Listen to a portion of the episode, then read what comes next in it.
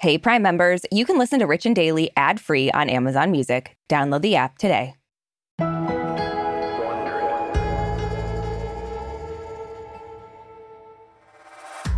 So, Arisha, correct me if you've heard something different, but to my understanding, raising kids is a lot of work. Yeah, I've definitely heard that once or twice or a million times. Yeah. So obviously parenting can be tough, even if you're a celebrity with a shit ton of money and a team of nannies helping you out around the mansion. Just ask Kim Kardashian. Yeah, she did a new podcast interview and she opened up about her struggles as the single mom of 4 kids, as well as the challenges of raising them as one of the most famous women in the world. Yeah, it's gotta be tough raising a famous painter. You know, that's not easy. North. God, or North. From Wondery, I'm Brooke Siffrin. And I'm Arisha Skidmore-Williams. It's Monday, May 22nd. And you're listening to Rich and Daily.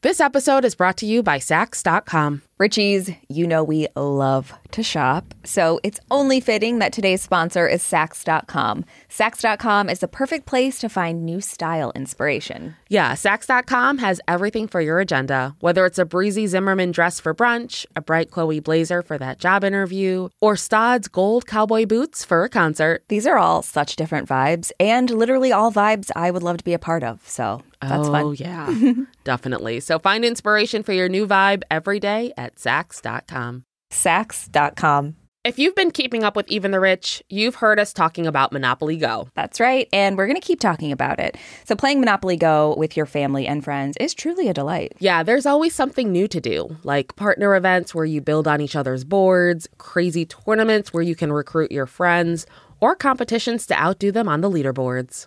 And we love competition. Yeah, we do. Too much. And if you want to play solo, there's timed events like obscenely massive multipliers for all your winnings and challenges like treasure hunts or money sprees. It's honestly a really great pastime. Exactly. Compete with your friends and people all around the world to be the biggest Monopoly tycoon on the leaderboards. So join the fun and download Monopoly Go now, free on the App Store and Google Play.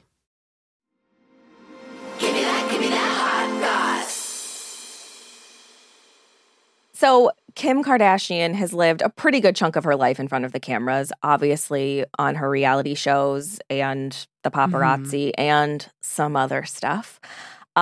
She's become a master of PR. She knows how to protect her image and her brand. So it's pretty rare that we see her in like a lengthy sit-down interview other than like David Letterman's show.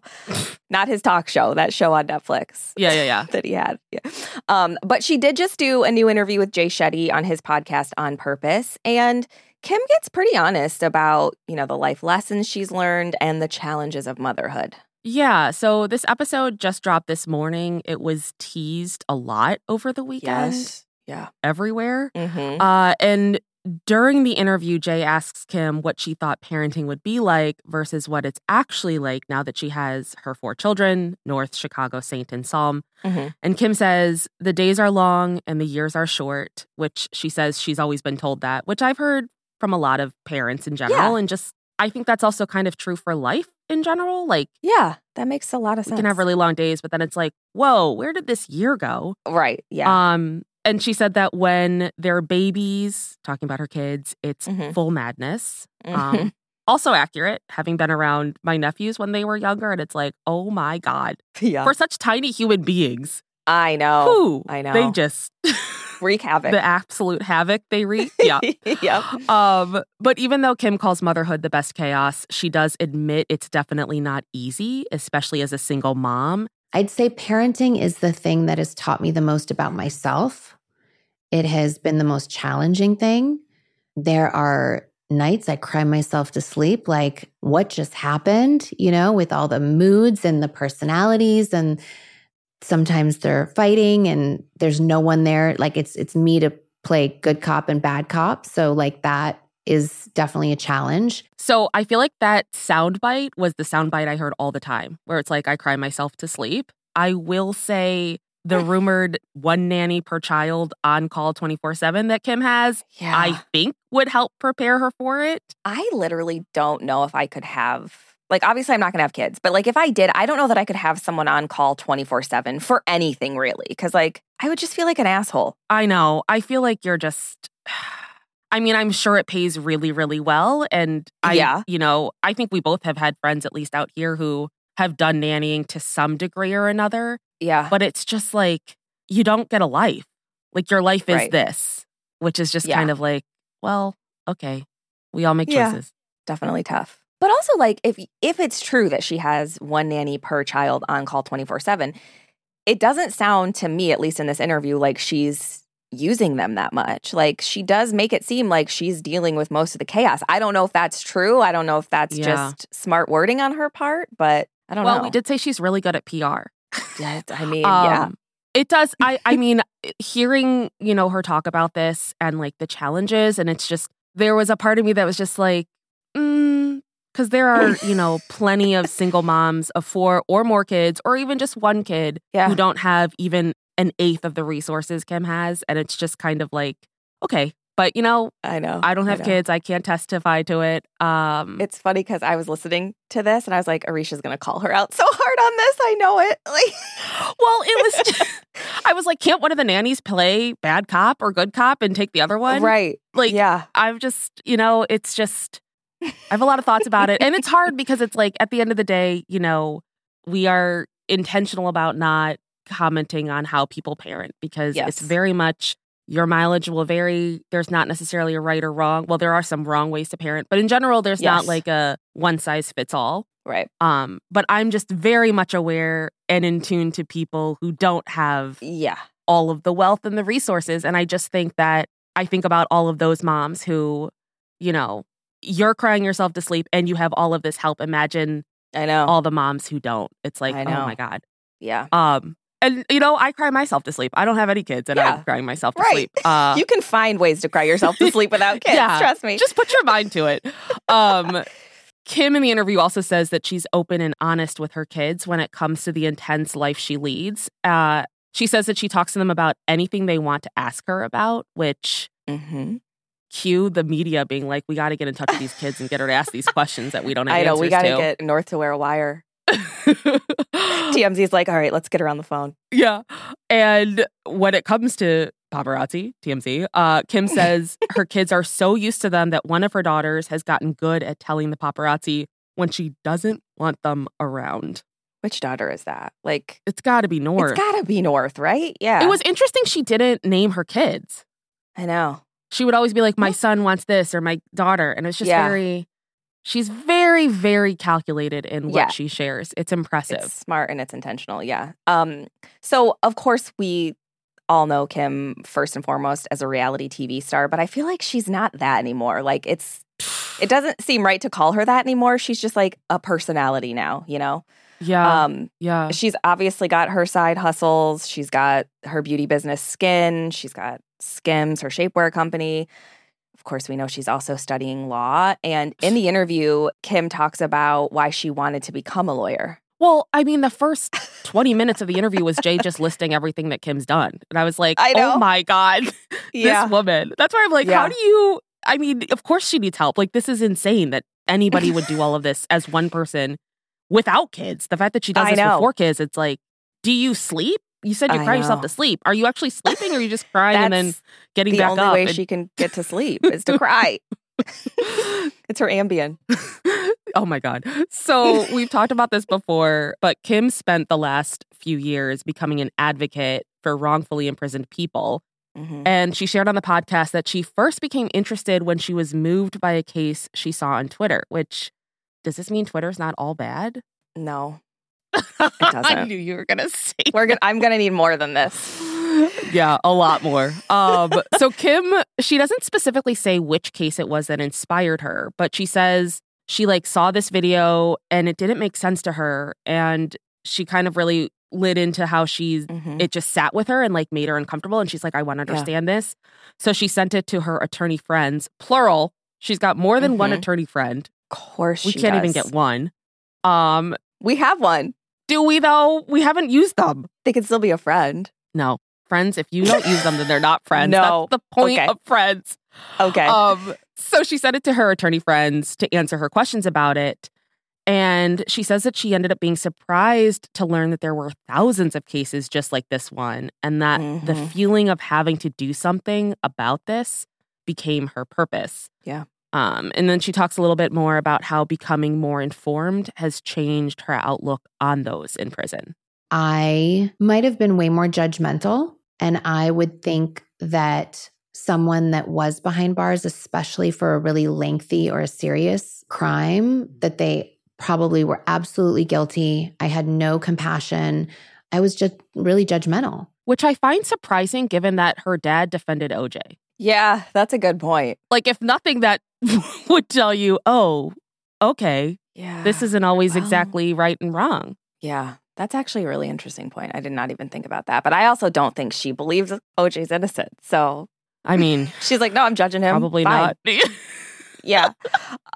So listen, we've seen Kim go through a lot in the public eye, especially in the last few years, dealing with Redacted and all his bullshit. Oh my God. Every time you do that, people are like, who are you talking about? It's like, we still have to say the name. Listen, guys, I mean Kanye, okay? Just, you know him as Redacted now. That's all you guys need to know.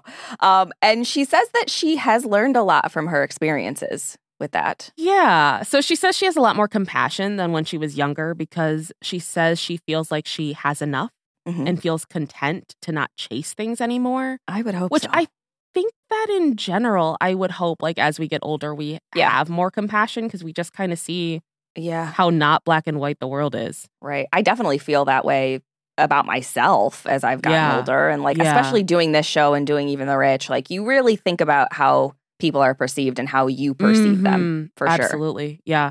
And that it's just, like, such a tiny little slice of the pie that we're getting, usually when we interact with people. Right. Makes me think of the last week's Ted Lasso episode, actually. Oh, God. Oh, it was so good. Roy's little speech. Richie's, if you saw it, talk to me about it, because I'm dying.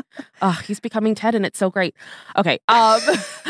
So Kim also says that turning 40 helped her to stop relying on people for confidence with business decisions, and that she started to feel true confidence on her own, which another thing I've kind of heard, like, you know, you hit 40 and it's just, it's all downhill from there, right? Yeah. Right? That's it? Yeah. Once I get there, I'll be like smooth sailing. There are no more problems. Everything's perfect. Well, it's not that as much as you just don't give a shit about it anymore. You know, you're like, I'm done. I don't care. I'm over it. Well, I'm already that though. Yeah, I know. So just imagine. Ugh. The future. I'm scared. Yeah. So Kim also says that one of the best things that she's done for herself at this stage of her life is to find people who align with what she really believes in, and that you can't force your beliefs on anyone because this life is so short. Mm. So true. Mm-hmm. Gosh. Our Lord and Savior, Kim Kardashian. So, Arisha, like we said, it's not often that Kim really does like a big sit-down interview like this. Is there anything that stood out to you? Well, if I had to hear one more time that her morning workout happens every morning, I was like, I can't listen to Spotify ever again. Yeah. I feel like she mentioned that at least half a dozen times. She did mention working out a lot. Yeah, for sure. And I felt like, I know Kim gets a lot of hate out there. And, you know, I definitely have my own issues with her just in terms of like the wealth that she has and like hoarding wealth and blah, blah, blah, blah. But as much as people don't like her, you can't fault her for just being a very smart celebrity. Yeah. I felt like this was a very, just a very calculated interview. I think she shared a lot, but she shared everything that she had planned to share. Like, I don't think she doesn't get caught. There's no gotcha moments with Kim Kardashian. Well, except when she told people to get up off their asses and work. That didn't go over too well. Even that. But I mean, like, where you like catch her in something. Like, she says that. Yeah. Like, that she just willingly offered that. Like, and, you know, she recovers from those things pretty quickly. Like, it doesn't really hit her too hard. And you gotta admire that. Yeah. I mean, I think the big takeaway for me was like every time she talked about business or working, even when she worked in a clothing store, like she is, I think, an extremely hard worker and she's very determined. And everything I've ever heard about anyone interacting with her is that she's so sweet. She's so professional. She shows up. She does her job. She's very personable. And it's like, at the end of the day, I can't hate her, you know? Like, she's hustling and she's not an asshole about it. So the whole like mothering thing, I'm just like hypersensitive to just the people out there that are really putting in a lot of work without any help. And it's just, I wish she would be like, I also do have nannies. Like, I still cry myself to sleep. Yeah. That's totally valid. But it's like, I also still have help. Right. And she never really talked about that. And that was annoying. Yeah, that's true. So what you're saying is you're basically a Kim Kardashian stan now.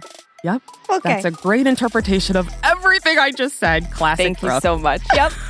From Wondery, I'm Brooke Siffrin. And I'm Arisha Skidmore-Williams. This is Rich and Daily. See you tomorrow, Richies. Hey, Prime members. You can listen to Rich and Daily ad-free on Amazon Music. Download the Amazon Music app today. Or you can listen ad-free with Wondery Plus in Apple Podcasts. Before you go, tell us about yourself by completing a short survey at Wondery.com/survey. If you like our show, please follow us on Apple Podcasts, Amazon Music, or wherever you're listening right now. Be sure to follow us on socials at Brooke Siffrin and at Arisha Skidubs. We love connecting with you.